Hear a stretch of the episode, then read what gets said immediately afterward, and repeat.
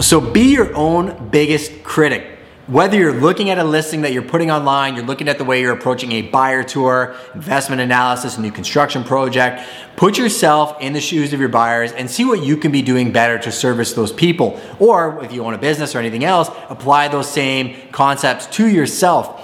A lot of times we worry so much what other people think about us, but we don't even take a hard look at ourselves and how we're doing things. I think there's never been a better time right now to strip everything to bare bones. Don't get fancy, focus on your fundamentals and really have a group of people around you to help you with that. Really be vulnerable and expose yourself to that constructive criticism. And if you have good people around you, they'll do it in a good way where it's not going to affect you emotionally. And if you do find your emotions rising up because you feel unsure about something, that's a good sign and keep at it.